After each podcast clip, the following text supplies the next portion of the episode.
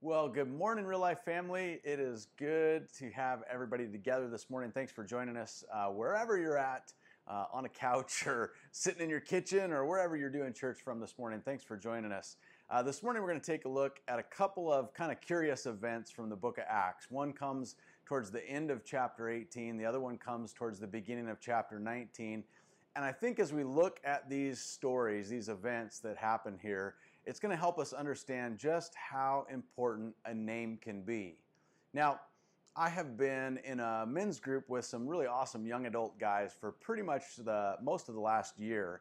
And throughout the course of the last year, we've gotten together uh, almost every week or via Zoom every week, and we've been studying through some different books. And some of the books we've been studying are these Rabbi Jesus books that we've got here um, there's three books in this series, and they are awesome, awesome books. Uh, for those of you that are looking for a little more meat, a little more context uh, for kind of the Jewish historical context of the Bible, the Jewishness of Jesus, these are outstanding resources, and uh, we'll throw a link or talk about them in the description on the video and stuff too. But um, uh, so we've been going through those in my young adult group with my guys, and some of what I'm going to talk to you about this morning in the message is some stuff that we learned as we were going through these books together. And so it's been something I was looking forward to getting to share uh, as a part of the message this morning. So just giving you a little bit of reference on where I learned some of the things that I'm going to share this morning and helping you guys know where you could find them too. So this morning we're talking about names right? We're going to talk about names, and I wonder if uh, a lot of you, like me, have wondered where your name came from. Like, kind of where, what's your family history? What's your lineage? Like, have you ever tried to trace your family uh, tree back as far as you can? Nowadays, with things like the Ancestry.com and the different cool uh, DNA kits that you can order, you can really get specific about where you came from and kind of what nationality you are. But um, and there's a lot of different resources to do that. And it's kind of fun because it helps answer some questions that for a lot of us we don't know, like uh, what uh, kind of what's our lineage, what were our people like, our ancestors, were we maybe royalty, uh, you know, or were we just common peasants? Uh, were we important or wealthy or not important? Like it's kind of interesting to just learn about your family tree um, and kind of the who carried your family name. Um, long before all of the Ancestry.com and all of the technology came along, my grandpa spent a lot of time actually documenting things throughout his life. And uh, after the war, he was heavily involved in Boy Scouts of America and got to travel Europe and, and uh, got to see a lot of the world. And along the way, he did a lot of work to find out kind of the history of our family name. And so he spent uh, a long time putting together this really cool resource for us in the family and for my grandkids and, and further. It's uh, kind of this neat thing that he put together to my children's children and beyond. And it's sort of his biography, uh, if you will. It, it sort of tells his story and really tells the story of the people that kind of brought forth our family name. And then what was really neat is I got a lot of stuff from uh, his estate. I found this deal here, which my grandpa found this, uh, uh, did all the research and looked up our, our family crest and looked up the research behind what it meant and what the colors meant and where the root of our name came from and um, and all this stuff. And this is dated back. Uh, he had it certified and, and documented back in Berlin in June 12th of 1966.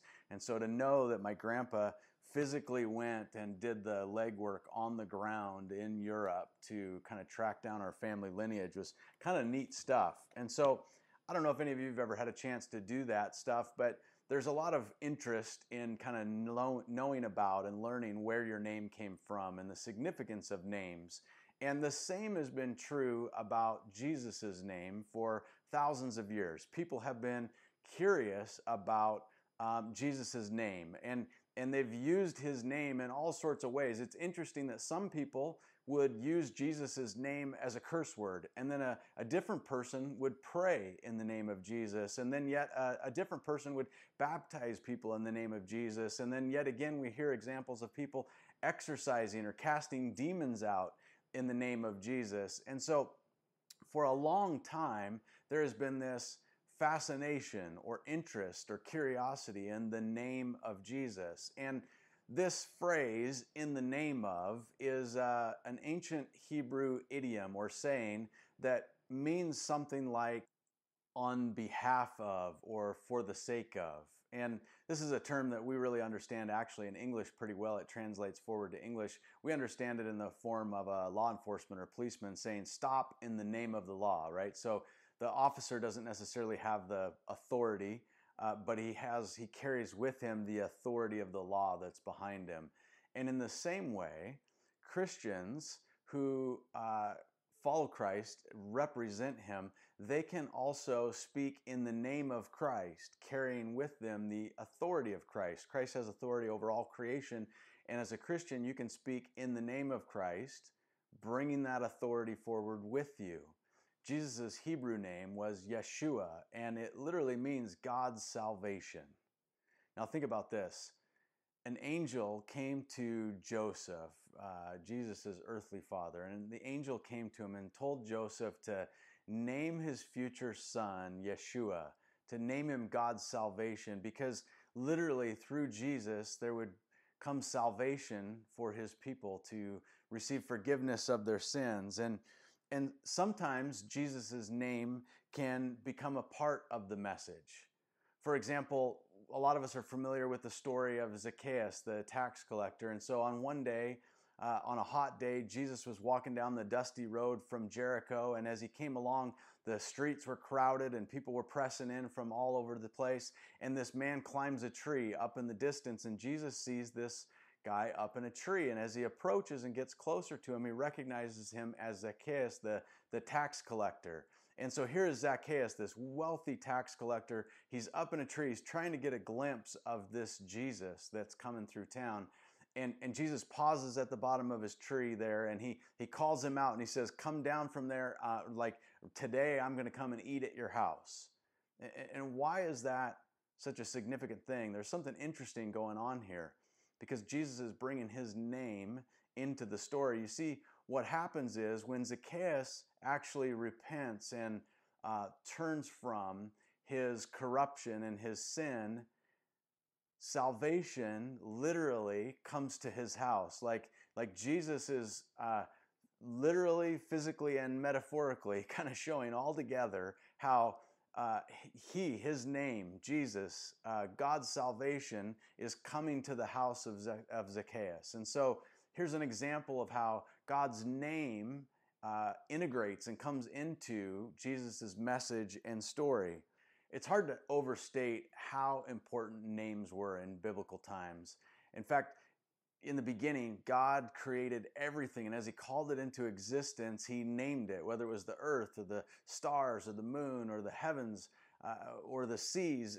And as it goes on and it goes on, it was a way of God exhibiting and showing that he was exerting authority over things because the one who bestows the name has authority over the thing that's named. And then we see in the beginning in creation also that God gives Adam the responsibility to name all of the animals. And so this is really the first time where Adam gets a chance at uh, exercising authority, kind of practice ruling over creation.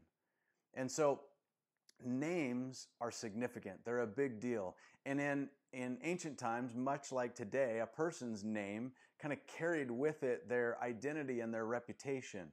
And oftentimes, when God would reorient someone's life or kind of redirect their purpose or calling, He would change their name. Abram, for example, became Abraham. Jacob became Israel. And it was a significant change of names that identified that God was giving them a new direction, a, a, new calling in their life, if you will. And then other times, people would want to change their name because the name that they had no longer really fit. It didn't line up with their life or circumstances. Naomi is a great example of this. Uh, her name uh, meant pleasant. But after losing her husband and her sons, she wanted to change her name to Mara, which meant bitter because at that point in her life, it was anything but pleasant. And because names were so significant, it wasn't uncommon for uh, pagans to try and use the names of their pagan gods, to use them in like spells and incantations, or to, to cast out things in the name of, right? But throughout the Bible, God refused to respond uh, when these divine names of these pagan gods were kind of used Harry Potter style, like some magic spells. And in the end of Acts 18, we meet a guy named Apollos. And Apollos, Luke says, was an excellent teacher uh, of God's word. He was very well uh, educated and he knew God's word very well. And it said, Luke talked about him and he said that when he preached and, and taught, that he did it with enthusiasm and accuracy. And so here's this guy, Apollos, who is a gifted teacher.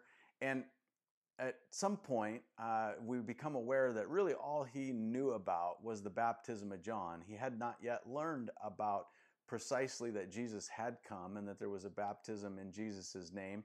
And so at some point, a couple of friends of Paul's come along, Priscilla and Aquila. They witness Apollos teaching and they recognize that he is a gifted teacher and understands the scriptures well, but he's missing the rest of the story.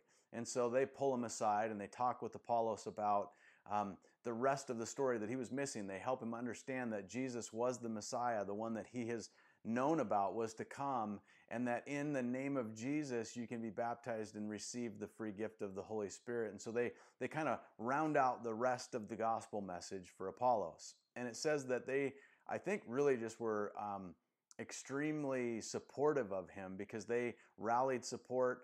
Apollos wanted to leave Ephesus and travel across the sea to Achaia, and, and uh, Priscilla and Aquila send him off with their full support. And so Apollos is gone, and sometime later, Paul makes his way back to Ephesus. And as Paul comes into Ephesus, he encounters some believers.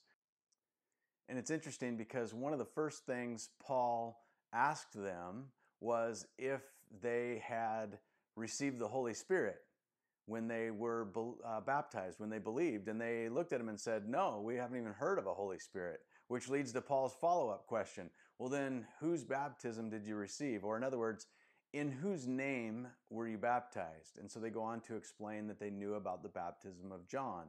Well, Paul takes a great interest in this and pulls them aside and spends time teaching them and helps them understand that John's baptism was all about repentance or turning away from your sin. But even John told his disciples to look for the one that was to come after him, that was going to be greater than him, that baptized for the forgiveness of sins, and that one that was to come was Jesus. And so these, these disciples that Paul encountered and taught, when they heard this, immediately they were baptized in the name of Jesus, and Paul laid his hands on them and they received the Holy Spirit.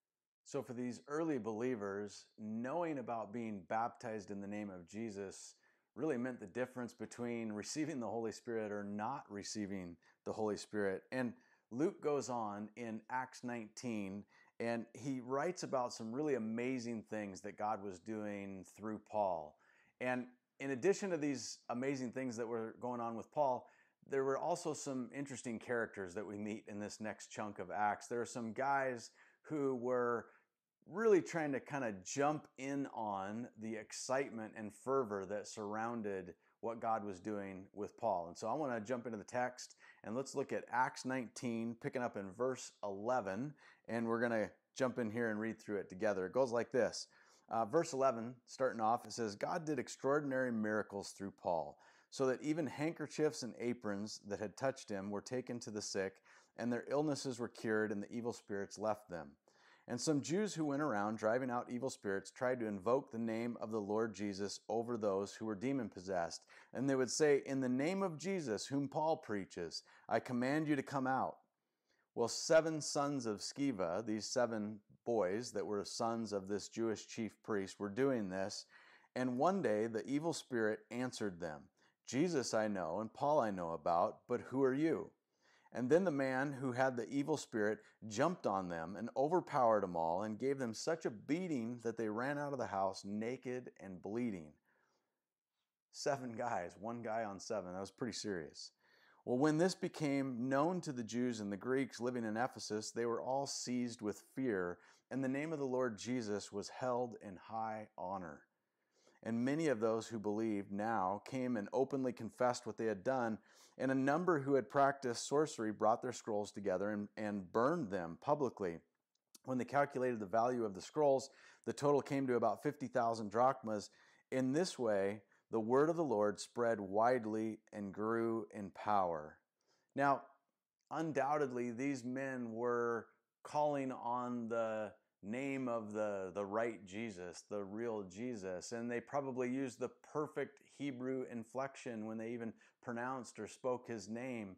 The problem was they weren't Jesus's disciples. They didn't have um, permission or uh, they hadn't uh, received the authority to speak on Jesus's behalf or issue commands in his name. But some amazing things did come as a result of these events. First of all, many of the people who were practicing witchcraft and sorcery came and repented and turned away from their evil ways, burned their scrolls, burned their stuff, and, and acknowledged that, that there was power in the name of Jesus that was greater than anything that they had put their trust and hope in up to that point. And then beyond these things, something else happened. God's reputation was growing. Now, you may not think that uh, God's reputation is something that's really important to him. Like, is that something he's even concerned with or cares about? But it is. It's a big deal. In fact, it's a, a central part of God's story throughout the Bible.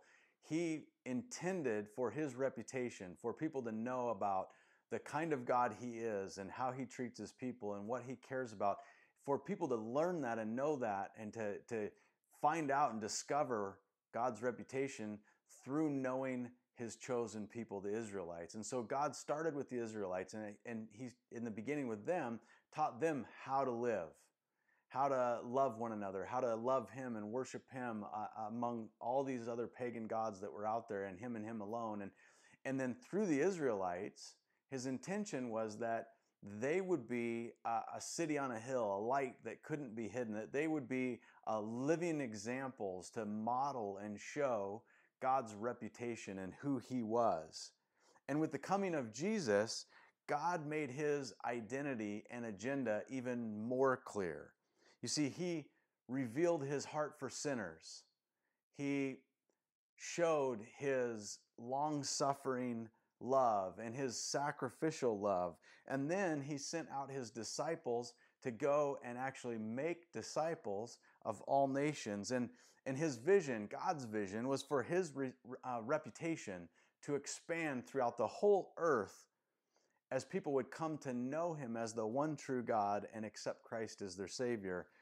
And God's desire is the same for us today to understand that for those of us who know and follow Jesus, you see, we're called to be his representatives, his ambassadors, his examples to a lost and hurting world all around us. And how we Christians go about doing this tends to put us in one of two camps, it seems like oftentimes. And, and you see, some will emphasize that the way we do this is through our, our Christian witness, is through um, sharing the gospel with words and, and using words to evangelize the world. And then yet, Others feel like the best way to share your Christian witness or testimony is through kind of social action and actually doing things. And then maybe things like building houses for homeless, or maybe building bunk beds for kids in need, or feeding people, or providing for people's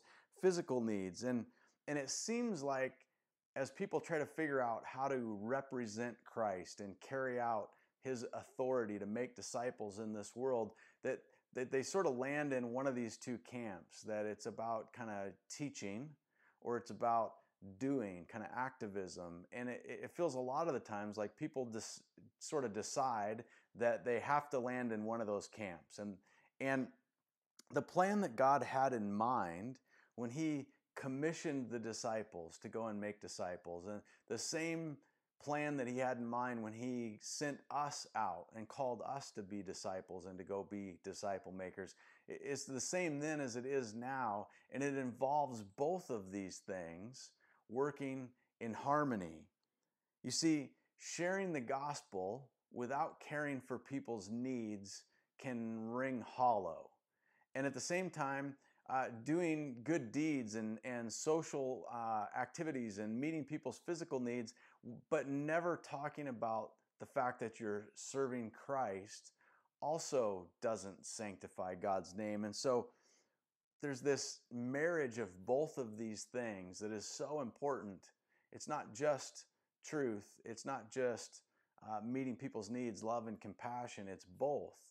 And when Jesus sent his disciples out to represent him, to, to act with the authority of his name, and, and, and to, to go out and carry out the commission to make disciples, he told them to heal the sick and proclaim the kingdom just like he did.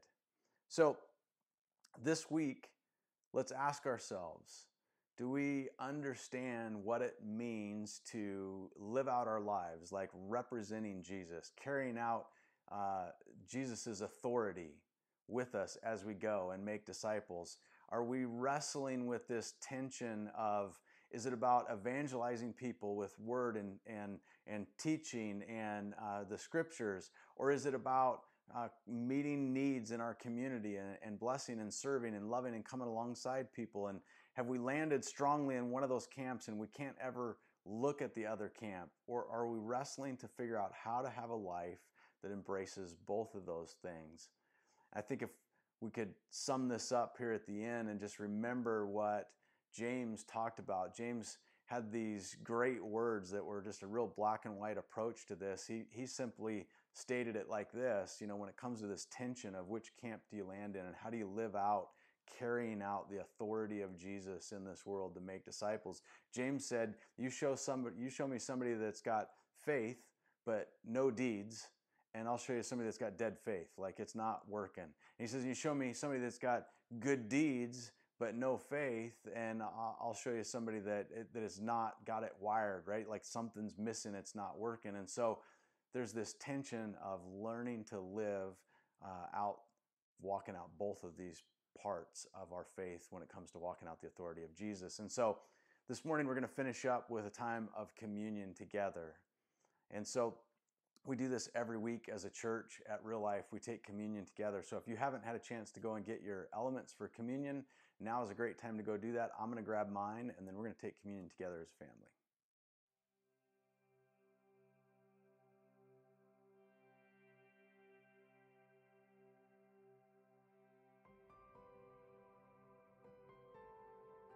Every week we do take communion together as a family at Real Life, and it's important to remind everyone that you don't have to be a member of our church to take communion with us. If you want to celebrate the death, burial, and resurrection of Jesus, no matter where you're at as you're watching this, please uh, take communion with us as a family. And so we remember this morning that we have a God who is for us and that He commissioned the disciples to go out. And as He commissioned them to go out, He gave them authority to go and make disciples, baptizing in his name and teaching what he taught them, like carrying on the tradition of healing and helping and coming alongside and physically caring about needs and also proclaiming the kingdom, teaching the good news, uh, showing people the truth in the scriptures. And he commissioned them and gave them that authority, and the same is true for us today we have that opportunity to represent Jesus, to, to go out and to make disciples, knowing that the authority of Christ comes with us. And that's a pretty exciting and pretty awesome thing. I think if, if we could think of some famous person that said, hey, we'll allow you to represent our company, you get to be the face of the company, and, and anything you say Uh, as long as it lines up with our core values and what we believe, we'll back you 100%. We would probably get pretty excited about that. It'd be like, wow, who would trust me to represent their huge multi million dollar organization? And yet, here we have Jesus saying that he trusts us to represent him, to carry out his commission to make disciples of all nations and baptize them in his name so that they can receive his spirit. And so those are the things that we reflect and remember on. All of that was accomplished through what Jesus did for us on the cross. And so as we take communion together, we remember that on the night Jesus was betrayed, he took the bread and he broke it and he gave thanks and he said, As often as they get together, let's do this in remembrance of him. So let's eat the bread.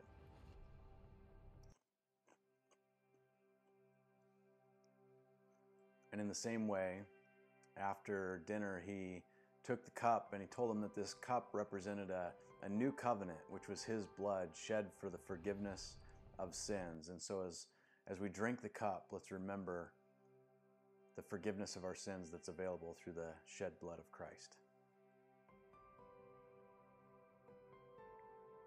Well, bow with me as we pray.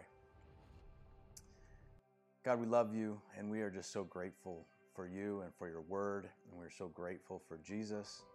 God, the authority and power that comes um, in the name of Jesus, and the fact that you um, allow us to represent you, that you allow us to speak with the authority of your Son is just humbling and incredibly uh, just exciting and awesome at the same time.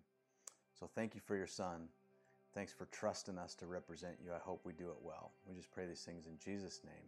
Amen. All right, everybody, have a great week. Don't forget to jump on Jesus Time, 8 a.m., Monday through Friday. Make sure that you don't miss your home groups for the next few weeks as we're really trying to stay connected on the home stretch here of the COVID 19 excitement. So, see you next Sunday.